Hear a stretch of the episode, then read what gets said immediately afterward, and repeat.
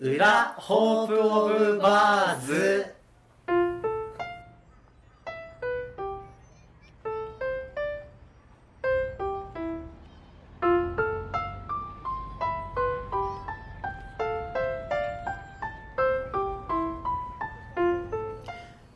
こんにちは。裏ホープオブバーズです、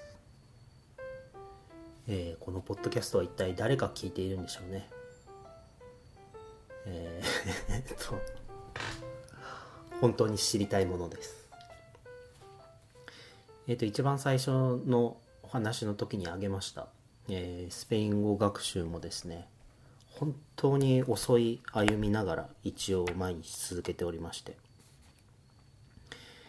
えー、と問題集のこうあの最後の方になってくるとこうすっごい長文をこう読解したりするわけですね。それもなんていうか普通の文章というよりはなんか商業通信文を要約しなさいみたいな。えっとお客さんからの商品のキャンセルの問い合わせに対するこうお店の回答みたいなメールメールの文章をかしこまった文章をいちいちこう和訳したりですね。まあこの大きい問題に何日間もかかってるわけですけど。話は変わりまして。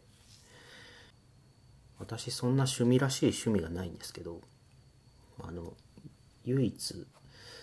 趣味っぽいことといえばあのいろんな知り合い知り合いにその星座聞くのが好きなんですね。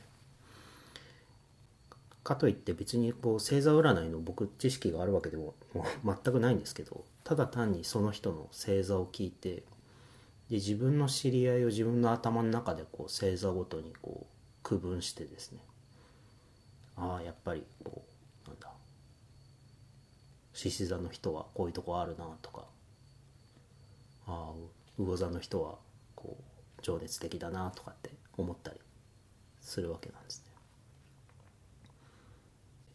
でまあ聞いたところでこう忘れちゃったりして何回も聞いたりするんですけどあのーでそれまでそういう知識は全くなかったんですけどこの間あのネットでも大人気のあの石井ゆかりさんというあの星座占いやってらっしゃる方の本を買いましてえーっとですね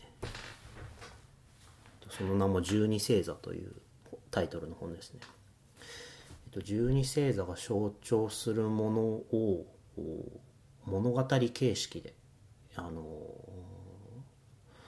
まあ始まりから終わりまで、えーお羊座から魚座までこう綴っていくというですね。すごい読み物として面白かったんですけれども。全然あのすごい常識的なことなのかもしれないんですけどこう星座が、まあ、4種類に分かれて4つの星座ごとにこう起承転結があってで1年が回っていくみたいなへえという感じでしたね。